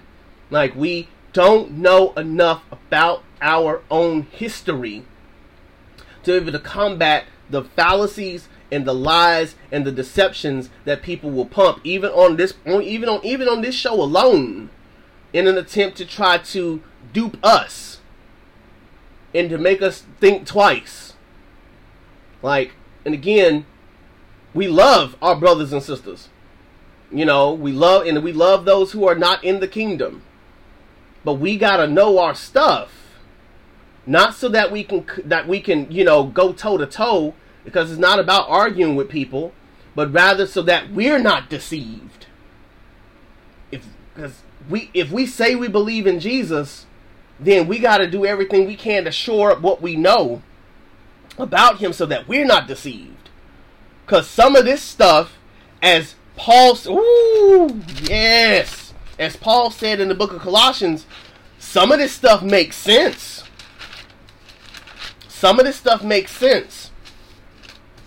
And if we're not careful, we will fall for it. He says to us, chapter 2, I want you to know how great a struggle I have for you and for those in Laodicea and for all who have not seen me face to face that their hearts may be encouraged, being knit together in love, to reach all the riches of full assurance of understanding and the knowledge of God's mystery, which is Christ, in whom are hidden all the treasures of wisdom and knowledge. I say this in order that no one may delude you with plausible arguments. For though I am absent in body, yet I'm with you in spirit rejoicing to see your good order and the firmness of your faith in Christ. Therefore, as you have received Christ Jesus the Lord, so walk in him, rooted and built up in him, established in the faith, just as you were taught, abounding in thanksgiving. See to it that no one takes you captive by philosophy and empty deceit, according to human tradition according to the elemental spirits of the world and not according to Christ. For in him the whole fullness of deity dwells bodily, and you have been filled in him, who is the head of all and uh, who is the head of all rule and authority. So we, the believers in God, gotta know our stuff not so that we can go toe to toe with people. Let's be clear. Even on a platform like this, I feel like I'm talking about a lot about myself. I'm probably exercising some demons today, so I appreciate y'all going on this little thought bubble with me. Even on a platform like this, we see we got a lot of unbelievers who come through these come through these walls, and they are being they're they're they're being given a front row seat to us sharing the mysteries of the gospel of Jesus Christ with one another as believers and I and I welcome it. I, I embrace it. Come on, we want you to we want you to hear. We want you to have a front row seat of this because a lot of times y'all don't get the y'all don't get an opportunity to hear us talk about Jesus the way that we do. Spit truth about Jesus the way that we do. And you're given an opportunity to share your thoughts and share your feelings and to share your you share whatever you got to share. We welcome that. I welcome that. Come on, bring it. Because at the end of the day, you know, how else will we know? How else will we grow? So come on, bring it. But we're not. I'm not here as God as as much as I can help it to argue with anybody who is an unbeliever about God. We're not here to get into a debate about that. This not this not this is not the platform for us going back and forth in Christian debates. Nevertheless, some of these people who come on here, they come on here with some really strong arguments. And if we, the believers, don't know our stuff, we can fall for it. A plausible argument is plausible because it makes sense. We're not talking about stuff that, oh, you know, no, no, no, that's stupid, that's dumb. Now, we're not talking about the obvious stuff. I'm talking about the stuff that makes sense. Plausible arguments. And Paul tells us be wary of plausible arguments by being steeped in what you know about God. Getting to know Him on an intimate level as much as God loves God, God knows us on an intimate level. We talked about this yesterday. The knowledge of God that He has about us is such to where He knows us and is finishing our sentences. He knows what we're to say before we say it. He knows what we're to do before we do it. Not because he has like the a head knowledge of the future, although that's part of his omniscience, but it's about him knowing us so intimately that he knows exactly what we're to do because he just knows us so well. we got to know Jesus like that. And he's given us a way to know him like that through the power of the Holy Spirit if we take the time to get to know him intimately and deeply so that when people come here with the with plausible arguments, we don't say, "Hmm, you know what? That makes a whole lot of sense." Hmm. That you know what? That might be that might be right. And it's so far left. All out in left field. So again, saying all that to say, we got to be ever so careful that we're not being deluded by plausible arguments. We got to know our church history. We got to know how our Bibles were constructed. We got to know that verses and chapters were not added to the Bible, the canonized Bible, until 12 the 1200s and the 1500s. You need to know that. That before uh, those chapters and verses, you know, we got a good 1200 years well, you know, well, you know, 12, 900 years where the Bible was just the was just the books, just the books. They weren't v- chapters, they weren't verses, they were just books, and people were memorizing chunks, not little verses, but chunks of scripture contextualized in such a way to where they knew the truth. It wasn't until 1200s and the 1500s that chapters and verses were added to this thing. And it did us some good, but it's done us a lot of harm. Because now people just rip it and they divorce scripture from scripture and divorce and, and divorce the true meaning of scriptures because they well the Bible says in this verse and that's not how the Bible was supposed to be it's not how the Bible was meant to be read. But you got to know that in order to not be deluded by plausible arguments. You got to know that so that when people are ripping our scriptures up to make their arguments, we can combat it, not to be combative, but so that we don't get deluded and end up straying away from what we know to be true. So, believers in God, I'm talking to you. I'm talking to you, but my, my beloved. I've been talking to y'all. as much as you know your sports athletes, as much as you know your favorite celebrities, as much as you know about, you know, your your favorite song lyrics in songs, as much as you know about the movies and when they're coming out and who's starring in them and who they last slept with and all that stuff, God says you need to get to know your word.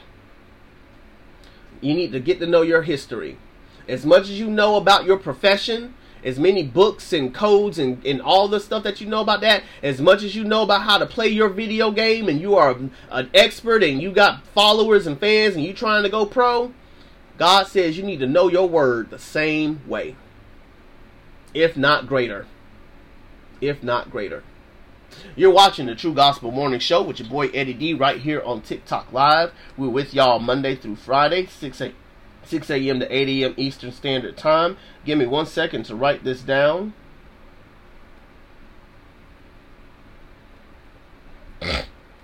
We're so grateful for you guys for coming into the live. Thank you for the 1900 likes that you've given so far, and thanks you guys so much for giving me the opportunity to be able to um sit down and, and have um and have conversation with you guys. Certainly grateful for all of that.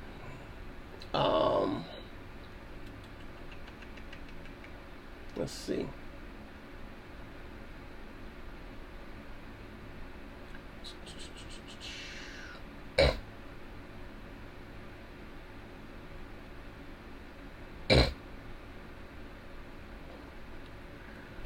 Um, Jeff Toma, uh, boy, you be coming in late, man. you you be coming in late. That'd be the thing. Um, but you know, but what I but what I'll do is um is I'll try to you know try to repeat where I'm going um multiple times so that way you can follow. Um, but yeah, I've been noticing like you you um when I see your um your comments, I don't already said where we're at, where we're going, and all that type of stuff, and so um I'll try to find a way to um to either pin it um, or something to that effect. But um, but I I feel you though. I feel you though. Um, so I appreciate that. Um, appreciate appreciate the um the honesty. No no no don't don't apologize. Thank you for the thank you for the critique. I appreciate you. Listen, iron sharpens iron. and we only trying to make this thing um get better and better. So definitely um want to make sure that you guys know that I'm coming from scripture. So I'll let y'all know where it's at. Um, and try to do a better job of that um as we're moving forward um, with the show. So I do appreciate y'all so so much, and so don't so they definitely don't apologize for the critique. I appreciate that. Iron sharpens iron, and we all just want to rise higher and higher. That's the whole point of this exercise is that we are edifying the body of believers. Um, and so I'm grateful for the critique and grateful that you found the courage to be able to tell me that, um, so that we can um, just edify one another um, in the spirit. And so thank you so much for um, for sharing that with me on today. Um, and so, um, trying to see. Um, there's anything else? Um, uh, Grin near Jar Resistance says there is a strong theory that Greek, Greek myth and Sumero Canaanite myth has a large inspiration in the Pentateuch. Um, as I said yesterday, and we'll um, and I'll bring this up briefly as I um get get to the the last point that I want to bring up this week for us today. Um, that you can find a lot of similarities um to God everywhere if you know how to look. Y'all, I love some MCU, as you can clearly see. Starting this way, as you can clearly see, love me some MCU some of the best mwah, Chef's Kiss movies I've seen uh, for a decade. You know, this last round of movies were kind of, but you know, nevertheless, Chef's Kiss when it comes to action movies. I love all that stuff, and you can find the gospel all up in some MCU. Sacrifice, love, courage, you know, having faith, like you know, um, you know, uh, stand, being on the front lines, sacrifice. Like you, you see Jesus all up in that. Iron Man when he gave his life to save, you know, half the um, half the um, to save um the world once again before Thanos decided to do, try to do the snap one last time. If that ain't a metaphor for Jesus, y'all better y'all, y'all better help some help me somebody. that ain't a metaphor for the Lord, so you can find Jesus everywhere. You can find Jesus everywhere. That's the whole point of the. That's one of the points of the exercise. Where is Jesus at? You know how we play the game. Where is Waldo? Where Jesus? So yes, absolutely, there are going to be similarities because there's. Oh my gosh, God, you are so good. Ooh, ooh, Ecclesiastes. Ecclesiastes chapter three. So then y'all know, Ecclesiastes chapter three. Is it chapter three? No, no, it's not. It's not chapter three. It's not chapter three. Um, give me a minute. I'm gonna find it though. I'm gonna find it. I'm gonna find it. I'm sorry. Ecclesiastes chapter 1, verses 9 and 10. Ecclesiastes chapter 1, verses 9 and 10. What has been is what will be and what has been done is what will be done, and there is nothing new under the sun.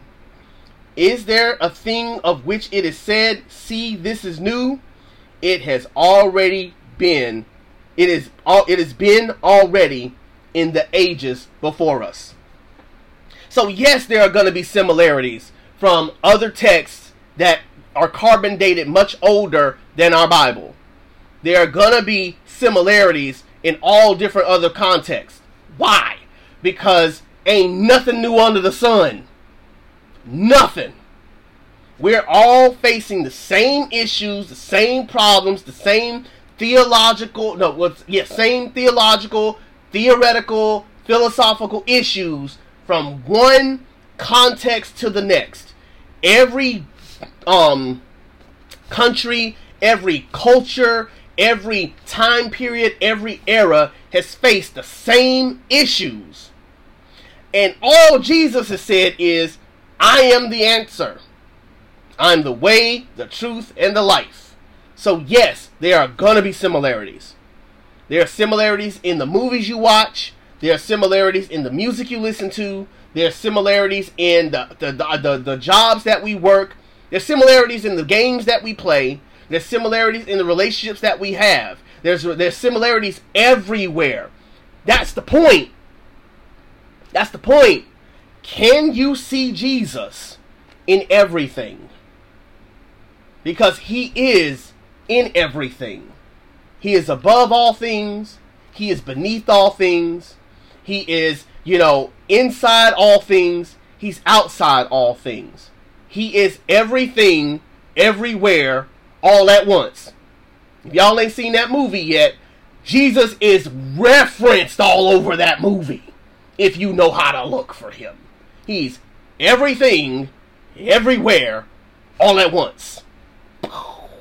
And people like, oh my God, that's such a great revelation. One of the greatest movies ever. Such a. Jesus been said that. Jesus been talking about that. That ain't new. That is not new. We the believers know that, that ain't nothing but Jesus. Ain't nothing but God. Ain't, ain't nothing but God. That's all that is. This ain't nothing new. It's spectacular. Love the movie. This ain't nothing new. Hey, this ain't nothing but God. Ain't nothing but Jesus. So again, there's nothing new under the sun. Same philosophical issues, same moral problems, same dilemmas have been route throughout history. And all Jesus is saying is, I am the way, the truth, and the life. That's all he's saying. And so again, I say all that to say that um yes, there are similarities. That's kind of the point.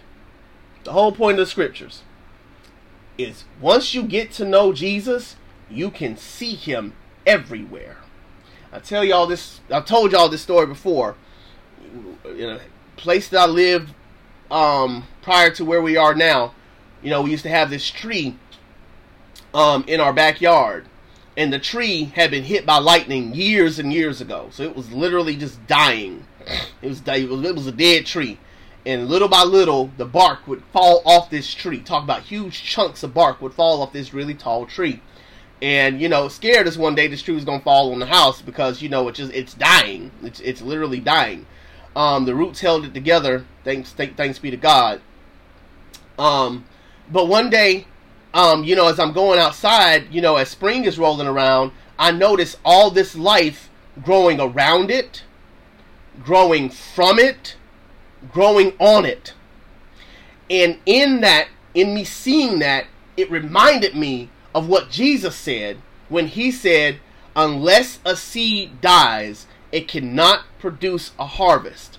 And in that, he was talking about, unless I go on a tree and die, I cannot usher in the people of God throughout all of history, past, present, and future. Unless a seed dies, the seed being Christ, it cannot produce a harvest. The souls of the saints who are have repented and believed, the faith of those in the past, the faith of those in the future. I cannot bring them in unless I die for their sins and rise again from the dead. Like I see Jesus in a dead tree. You see what I'm saying? Like, that's what God does for us. When we have the spiritual discernment, we can see Him everywhere. So, 100%, you should see similarities. You know why? Because Jesus is everywhere. If you just know how to look. You're watching the True Gospel Morning Show with your boy Eddie D right here on TikTok Live. Thank y'all so much for the 1900 likes that you've given today. Certainly do appreciate y'all so so much for giving us this opportunity. Um, Ricky D said Jesus is nowhere near Boston sports facts. Look, man, li- listen, listen. Don't don't don't get on my team, man. I'm already mad at him as it is. They traded Marcus Smart, so I'm highly upset. So leave me alone about these people. but no, I appreciate you, man. I appreciate you. Um, nothing but love, nothing but love. I really do appreciate that. Really do appreciate that. Um, let's see.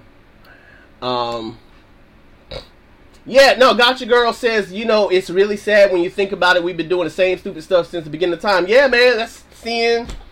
Sin, man, sin. You know, we ain't nothing new under the sun. We've been facing the same problems from one generation to another, to another, to another, to another. We we can't we we it's it's just us, man. It's what we do. It's what we do. We we we it's it's what we've always been. You know, um Romans uh chapter I think it's chapter 3 speaks on that. You know, he speak he speaks on that in Romans chapter 3 um starting at verse number 9. Romans chapter 3 starting at verse number 9. Um again Romans 3 verse 9 what then? Are we Jews any better off?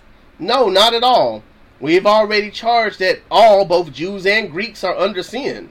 As is written, none is righteous, no, not one. No one understands. No one seeks for God. All have turned aside. Together they have become worthless. No one does good, not even one. Their throat is an open grave. They use their tongues to deceive. The venom of asps is under their lips. Their mouth is full of curses and bitterness. Their feet are swift to shed blood. In their paths are ruin and misery. And the way of peace they have not known. There is no fear of God before their eyes. Like, that's us. That's us. that's been us since the beginning. That that's us. Like, and there's nothing new under the sun. The only thing that's changed is new technology. We just got a greater access to sin, and now more so than we ever had before so much freaking access is ridiculous. We've grown wiser but weaker at the same time. We got so much there's for all the access that we have to God, we got that same access to sin. And, and again, it's just it's it's so accessible now that people can create whole communities for their sin. And God even talks about that in Romans chapter 1. Romans chapter 1 at the verse um at um in verse um 32. Romans chapter 1 verse 32. Though they know God's righteous decree that those who practice such things deserve to die, they not only do them, but give approval to those who practice them. Ain't nothing new. Ain't nothing new. You know, we create whole communities for this stuff now. We create whole communities for this. And so again, you know, ain't nothing new. Ain't nothing new. Been doing this. You know, when you go to the city of Babylon in the Old Testament, nothing but debauchery. Come on now. Come on now. They ruthless. Ruthless. Ain't nothing new. That what what Babylon was in the Old Testament is what OnlyFans is now in the new in, in our time. What what what Babylon was in that time is now our TikTok communities here. Ain't nothing new. Ain't nothing new. Come on now. Been doing the same stuff. We just got better, just new technology. New technology to, to connect us in ways we've never been connected before, but connects us to be able to participate actively in sin in a way that we never have before. And that's why platforms like these are so important to me because it gives us an opportunity to be able to share truth and knowledge with one another so that we're not deceived so that we can revel in our God and show the world that hey, you can have a relationship with Jesus Christ and it can flourish. Like you can love Jesus and love Marvel. It's okay. As long as Marvel don't come before God. You can love God and be great at your profession just as long as you don't allow your work to supersede God.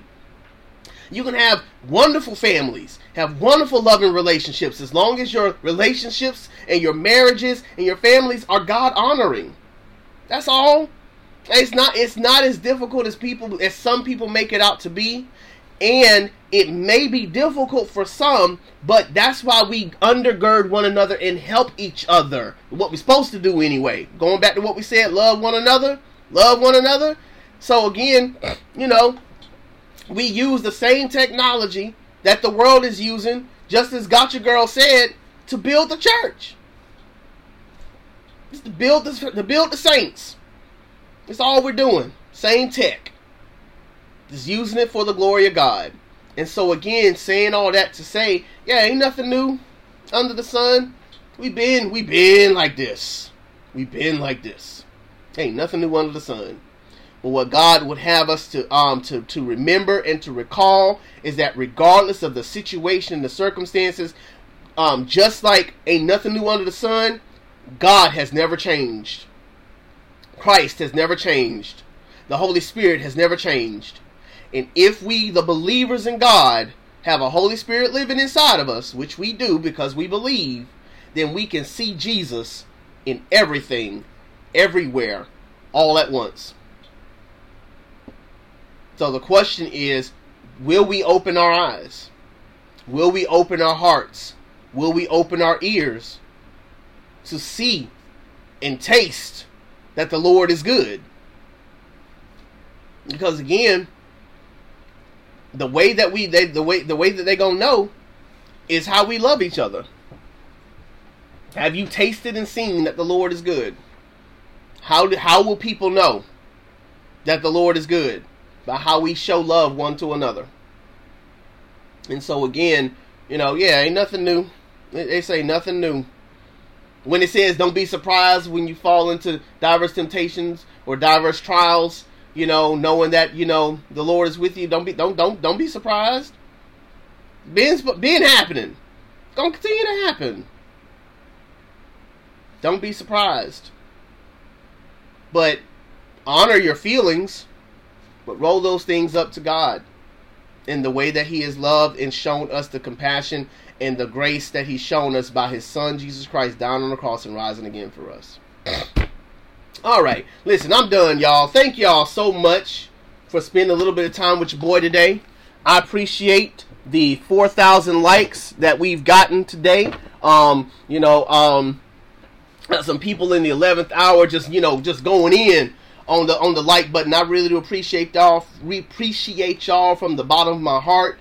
As I always say, you know, you guys are the reason for the show. I just want to share some truth and some wisdom with y'all about our Lord and Savior Jesus Christ, and I'm grateful that you give me the opportunity to be able to do so with you all. And so, thank y'all from the bottom of my heart for being able to be on this platform with you guys all this week. I want to thank y'all for your love. Thank you for your comments. Thank you for your follows. Thank you for the shares. Thank you for the gifts. Thank you for your attentiveness. Thank you for your viewership. Thank you for all that you have been doing for us, guys. Because again, you know, I, all we doing is just spitting truth. Y'all could literally be watching anybody else do anything else on this platform. So the fact that you spend a little bit of time with me, I don't take it lightly. I don't take for for granted, and I'm greatly appreciative of all the time that y'all spend with me. Um, thank you for the um for the critique again. Um, you know, if there's anything that I can do um, that you think can make this show better, don't don't hesitate to let me know. I'll write it down in my notes and see how to incorporate it in such a way to where we just further enhance how this show goes. But guys, I love y'all so so much, and I really do appreciate um, all that y'all do. Um, and appreciate y'all for uh, for you know just you know helping your brother out, and it really um, really makes all the difference in the world that you guys um, are here and allowing me to be able to spit truth and knowledge with you guys. Um, so, from the bottom of my heart, I love y'all. Thank y'all so much for the love. I really do appreciate y'all from the bottom of my heart. As always, if you can't see the good, be the good. I love you guys. Peace out, homies.